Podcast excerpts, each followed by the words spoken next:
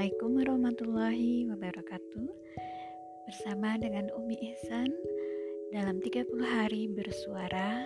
Kali ini kita sudah sampai di episode ke dua puluh dua yang kebetulan bersamaan dengan Hari Ibu tanggal dua puluh dua Desember.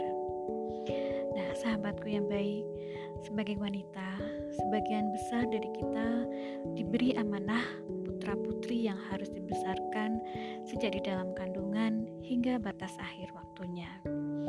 Nah, dari rahim kitalah terbentuk janin yang tumbuh jadi calon penerus regenerasi manusia.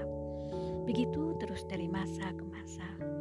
Ibulah sebagai pendidik pertama dalam keluarga, membentuk kepribadian, pola pikir, dan dasar pengetahuan sekolah yang pertama. Tentu saja butuh persiapan dan kematangan ketika membesarkan buah hati tercinta. Sahabatku yang baik, mengenang ibu ada sembilu mengiris kalbu. Teringat pengorbanan ibu sejak dalam kandungan, masa bayi, kanak-kanak hingga dewasa. Pernahkah kita merasakan bahwa doa ibu itu menjadi perisai diri dalam melangkah?